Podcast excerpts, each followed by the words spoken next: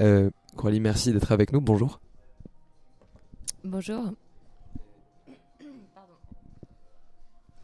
Euh, alors, du coup, votre, votre film Revenge, c'est un revenge movie qui se passe dans le désert. Pourquoi avoir choisi cette, euh, ce lieu et ce, ce, type de film? On pense euh, tout de suite à Boulevard de la Mort, à ce genre de, ce genre de film. Pourquoi aujourd'hui le besoin chez vous de faire un revenge movie?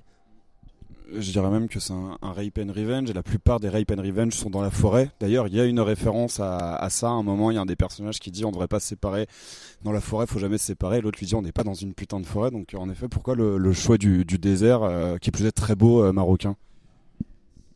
Euh, bah à la base, euh, mon envie, c'était de faire un, vrai film de genre, parce que je suis vraiment euh, fan de ces films-là qui permettent surtout de créer des univers très créatifs, visuels, sonores, qui permettent d'aller loin, chercher dans la fantasmagorie. Et. Hum, donc en fait, il faut savoir que pour un premier long métrage, justement dans le genre, on sait qu'on va avoir un budget limité. donc en fait, l'idée du désert était permettait en fait sans avoir beaucoup de moyens de tout de suite inscrire le film euh, dans un univers euh, marquant qui sortait du euh, paysage quotidien et donnait tout de suite un, un souffle au film et permettait d'aller chercher justement dans ses représentations pas tout à fait réalistes qui permettait de s'amuser avec euh, avec le paysage, avec les sensations, avec euh, euh, ce que les, images d'un côté de plus en plus sauvage, difficile, violent reflétaient un peu de la trajectoire de la trajectoire des personnages. après le, le, rape and revenge, c'est vrai que c'est pas en fait une catégorie dont j'étais spécialement fan pour le coup, et en fait je me suis pas du tout dit, pour être très honnête, que j'allais faire un rape and revenge en fait, moi, j'avais décidé de faire un, revenge movie. En fait, euh, euh, c'est vrai que c'est des films comme comme Kill Bill, comme Rambo, comme Mad Max, enfin tous ces tous ces films-là qui m'ont qui m'ont marqué. Et donc je suis partie de l'idée d'un personnage qui allait avoir un, arc euh, bah, extrême dans dans dans ce dans son dans son apparence et dans ce qui ce qui lui arrive. Et finalement, le viol est apparu comme étant bah, la cristallisation extrême euh, de ce qui pouvait lui arriver euh, de pire et déclencher quelque chose d'aussi violent. donc voilà un petit peu comment ça s'est mis en place. Ouais, alors si un, aspect un peu qui, détonne un peu par rapport au revenge movie et au rape and revenge, même si vous dites c'était pas le but, c'est qu'il y a énormément d'humour dans le film malgré tout, et surtout les euh, les personnages, on va dire les les, méchants, euh, sont extrêmement drôles entre eux et parfois sont presque euh, attachants dans leur façon d'être drôles. Alors du coup, est-ce que c'était une, volonté finalement un peu de les, les humaniser, de, de casser avec le côté avec le côté on va dire avec le côté juste une silhouette où le, le, méchant est juste une silhouette? Bah oui, très clairement. Je pense que, enfin, dans les dans les films, moi, qui m'ont plu et qui, je pense, euh, déclenchent quelque chose de fort, euh, c'est quand les méchants entre guillemets euh, sont les les, les, les plus forts et les plus impactants, qu'on a le plus de plaisir à, suivre le film, parce que ce sont aussi les personnages principaux qu'on va qu'on va suivre. Donc, on est autant avec elles qu'avec eux et chercher un moyen de donner de l'intérêt à cette track. qui effectivement très visuel, très sensoriel, mais où il y a aussi une résonance dans la relation même entre les personnages qui devient une descente aux enfers et qui euh, euh, où ils tombent de Karim Ansila. Euh, et c'est vrai que dans je pense par exemple au, personnage de, Fargo des frères Cohen où il y a ces personnages bah, où il y a un humour qui surgit dans des situations tellement violentes, tellement dramatiques qui apporte un décalage je trouve très fort et qui permet surtout de sortir la violence euh, d'un côté glauque et de lui donner euh, un côté euh, ouais, artistique, créatif et qui est moi en tous les cas la manière dont, j'aime la traiter. Donc c'est vrai que la forme d'humour est arrivé assez naturellement à l'écriture et c'est en plus quelque chose qui me, qui me plaît. Ouais. Pour rebondir sur cette humanisation des antagonistes, vous avez commencé, la, vous avez introduit votre film notamment en remerciant les personnes qui avaient dénoncé Weinstein, qui avaient lancé les, toute la vague de dénonciation, là, les, les, silence breakers qui ont été mis à l'honneur par le Times récemment. Est-ce que cette volonté aussi de leur donner de l'humour et donc qu'ils soient moins caricaturaux, c'est aussi une volonté de montrer que bah, l'agresseur, le violeur, ça peut être n'importe qui, ça peut être Monsieur Tout le Monde, et c'est pas forcément un psychopathe sorti d'un asile euh, ou, euh, enfin, c'est pas forcément Leatherface, quoi. Euh, bah très clairement, ouais. c'est vrai qu'effectivement, je pense que la, la, la pire des violences qui est, est, la plus fréquente, en fait, est celle qui arrive euh, dans nos cercles presque quotidiens euh, euh, et comme vous dites, qui sont pas des, des, freaks sortis d'un hospice et qu'on repérerait tout de suite. sinon d'ailleurs, je pense que ça simplifierait beaucoup le, problème. voilà, c'est ça. Et, et, je pense aussi, c'est ce qui fait que cette loi du silence et que cette situation de fait qui est acceptée et depuis hyper longtemps est justement celle-là parce que ce sont des personnes qui ont plein de côtés très brillants, très, euh, euh, très attachants sans doute pour une part, euh, qui ont forcément des qualités parmi tous, leurs, tous leurs défauts. Et c'est cette ambiguïté-là qui fait que ce sont des gens fréquentables, voilà, et qui fait que c'est plus difficile pour cette parole-là de faire son chemin, d'être cru, d'être vu, d'être connu. donc même si à l'époque l'histoire, enfin, elle existait, mais elle n'était pas encore révélée, je pense qu'inconsciemment, oui, ça a dû cette situation de fait euh, qui, est là depuis, depuis longtemps m'a sans doute influencé dans, la manière ouais, de, caractériser ces, ces personnages. Ouais. Et une question par rapport à Mathilda Lutz, qui est l'héroïne de votre film. Comment s'est passé le dialogue avec elle? Est-ce que c'était quelqu'un qui était très familier du revenge?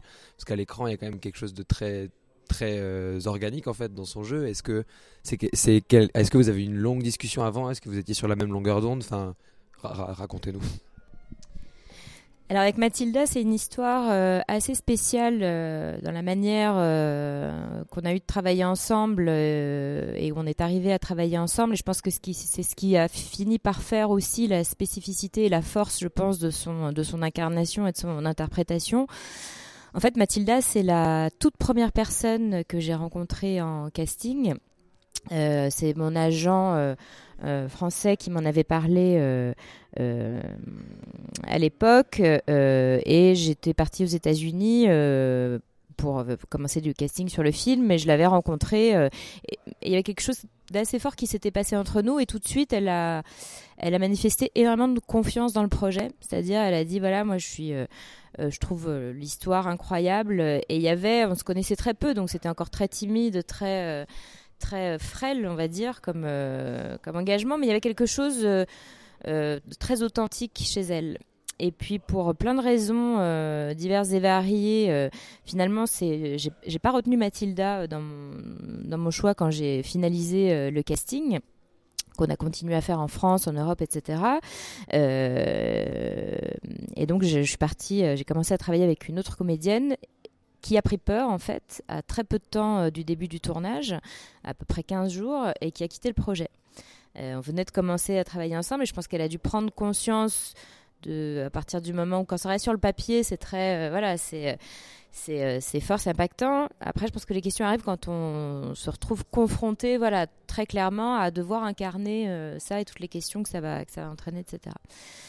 Et donc, il fallait réagir très vite parce qu'on avait lancé la prépa, on était, euh, voilà, on était sur le point de, de tourner, et hum, j'ai tout de suite repensé à Mathilda. Parce que je savais en fait qu'il fallait quelqu'un qui ait une grande confiance dans le projet parce que ça allait être un projet difficile à tourner, on n'avait pas beaucoup de moyens, donc il fallait quelqu'un qui soit complètement investi. Et donc je l'ai rappelé, il se trouve qu'elle était euh, disponible euh, à ce moment-là, qu'elle était toujours extrêmement motivée par le projet. Et donc le lendemain, elle était dans un avion euh, pour Paris et on a commencé donc à travailler ensemble dix jours avant le début du film. Donc en fait, on a eu très peu de temps de préparation. Concrètement, aucune préparation physique, si ce n'est plutôt un travail sur la sensualité du début, le côté iconique Lolita, mais sur le côté guerrier plus épidermique. c'est quelque chose sur lequel on n'a pas, pas travaillé, mais on a, discuté de très peu, mais de l'essentiel, je pense, du personnage. Et surtout, tout ça, c'est fait en fait sur le plateau. Enfin, c'est fait, euh, c'est fait sur le plateau, c'est-à-dire qu'il euh, y a eu des moments euh, très durs parce que c'était un tournage vraiment physique, bah, vraiment qui était dur. Elle était, bah, voilà, en bikini, en extérieur tout le temps. Il faisait froid. On tournait en février, donc je pense qu'il fait chaud dans le film, pas du tout. La majeure partie du temps, il y avait des vents glaciaux. C'était dans la grotte, c'est une vraie grotte, c'est très humide. Euh, elle était là tous les jours euh, de tournage avec trois heures de maquillage euh, pour toutes ses blessures par jour, donc elle avait des amplitudes horaires extrêmes. Donc tout ça avançant, la fatigue, la, tension nerveuse, le fait qu'on avait peu de temps et que j'étais très exigeante et que voilà, je poussais vraiment tout le monde dans, dans, ses retranchements pour obtenir le meilleur pour le film il y a eu cette relation de confiance qui était là malgré tout et malgré tous les moments difficiles qu'il y a eu parce qu'il y en a eu plein. Euh, où elle en avait marre, enfin où euh, c'était, elle n'y arrivait plus, elle était, elle était énervée que ce soit si dur, enfin il y avait vraiment tout ça, mais elle a gardé cette confiance et on a gardé ce lien toutes les deux pendant tout le tournage où elle a jamais lâché, où elle a continué à, euh, même si par moment je pense que voilà, elle avait envie de, me euh, de me jeter dans, le ravin euh, pour que ça voilà pour que ça s'arrête. bah, elle a pas lâché, elle a pas lâché, voilà exactement. Et je pense que le résultat est là et voilà et ça se sent à l'écran et maintenant on a une relation très forte toutes les deux depuis que le film commence à avoir voilà ce si bon accueil parce qu'on a scellé quelque chose, voilà on a scellé quelque chose ensemble dans un truc de travail qui a été difficile, mais euh, qui, s'est, ouais, qui se fait dans la confiance et c'était un, bel, un bel accomplissement. Quoi. Sans, sans, parler d'un film identique, on, pense à la relation qu'avaient euh, Julia Ducournau et Garance euh, Marinier pour Grave en fait. C'est un peu ce on a l'impression que c'est. Enfin, on vous souhaite d'être les, les deux prochaines quoi, parce que c'est, c'est une si belle relation que. Enfin, c'est, cool, j'imaginais pas du tout ça derrière le, le film donc c'est parfait. Mais justement, tu, Tu viens de parler de, de, de Julie Ducournau et de Garance Marillier. J'ai l'impression qu'il y a de plus en plus, euh, dans le cinéma de genre en tout cas, euh, des héroïnes euh, fortes et qu'il y a de plus en plus aussi de, réalisatrices qui décident de faire leur film de genre. Je pense à bon, It Follows de David Roberts Mitchell, qui bon, lui est un homme, mais en effet mais il y a une héroïne féminine qui est qui est forte. Il y a, on a on a eu Grave donc on a Revenge maintenant et mm, à côté de ça, le, cinéma de genre et notamment le film de Revenge a toujours eu une image auprès du grand public euh, de, euh, de cinéma qui dévalorise la femme parce que c'est plus simple de s'attaquer au cinéma d'horreur que s'attaquer à l'Assemblée.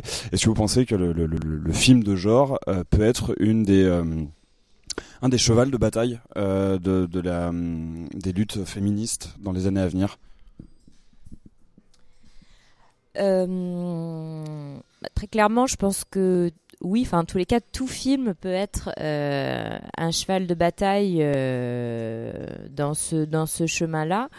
Euh, le film de genre et d'horreur en particulier, évidemment, et je pense que c'est très clairement la manière dont il est investi, la manière dont il est axé, et effectivement, est-ce qu'il en ressort sur la place du personnage féminin qu'est-ce qui véhicule euh, et qu'est-ce qui peut dénoncer en parallèle, même si c'est de manière euh, underground, euh, inconsciente et, très, et très métaphorique. Et le fait que de plus en plus de femmes réalisent ce genre de film, bah, moi je trouve ça super parce que... pardon. Euh, ouais, le fait qu'il y ait de plus en plus de femmes qui euh, s'approprient ces euh, genres-là, pour moi, ça montre, enfin, je dirais, il était temps, parce que je suis persuadée que le fait qu'un certain type de cinéma soit réservé ou, que ce soit des hommes qui se, le sont appropriés, n'est qu'une question d'éducation, d'habitude et de manière dont on façonne nos goûts au sein d'une société, au sein de ce qu'on nous amène à regarder en tant que fille et en tant que garçon, en termes de modèles de représentation aussi auxquels on peut s'identifier. Et c'est vrai bah, que quand on, notre génération, quand on était plus jeune, des réalisatrices fortes aux manettes, euh, il n'y en avait pas. La seule en date, ça a été Catherine Bigelow. Euh, c'est une voilà, sur l'ensemble des filles. Donc, moi, je pense vraiment que la représentation est un, est un, est un, vecteur immense euh, des, forces dans la société et de ce qui s'y joue. et je suis persuadée que le fait d'avoir de plus en plus de représentations de femmes réalisatrices qui peuvent devenir des, modèles pour les plus jeunes générations, des, euh, euh, des exemples d'envie de, d'envie d'imitation euh, sont évidemment super positives et après, il y a encore beaucoup de chemin parce qu'il faut relativiser le nombre. voilà, il y a trois, enfin, trois, quatre tentatives qui sont, ça c'est chouette, très successful, voilà, qui ont, qui ont une vraie réussite, une vraie, une vraie exposition. Euh, après, le chiffre des, du nombre de femmes réalisatrices est, encore très euh, euh, inégalitaire et donc reflète forcément des, encore des forces à l'œuvre et des, des déséquilibres plutôt qu'il faut aller investiguer, mais ça, ça c'est en chemin. Voilà.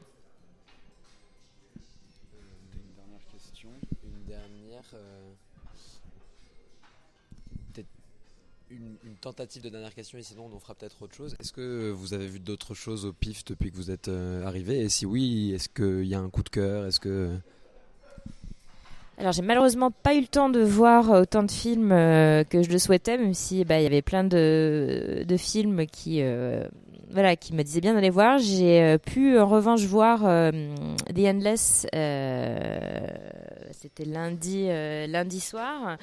Euh, et j'ai beaucoup aimé. Voilà, j'ai, euh, bah, c'est des thèmes très Lovecraftiens.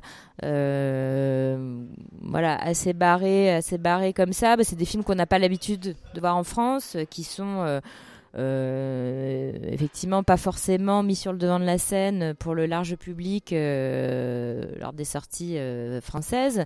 Donc c'est bien voilà d'avoir pu le découvrir euh, le découvrir au film. Et c'était intéressant de, de rencontrer euh, euh, les réalisateurs. Et justement j'ai un peu discuté avec eux et on, on a échangé un peu nos expériences aussi de tournage.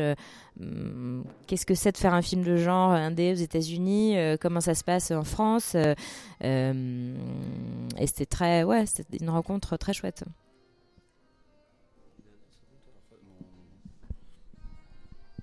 Eh bien, merci beaucoup Coralie et non Caroline Farja d'avoir été avec nous euh, pour présenter Revenge euh, et bonne fin de pif et bonne cérémonie de clôture. Est-ce que vous allez voir Shin Godzilla ce soir? Malheureusement, je ne peux pas. je ne peux pas y aller, mais euh, ouais, mais bah merci beaucoup à vous en tous les cas.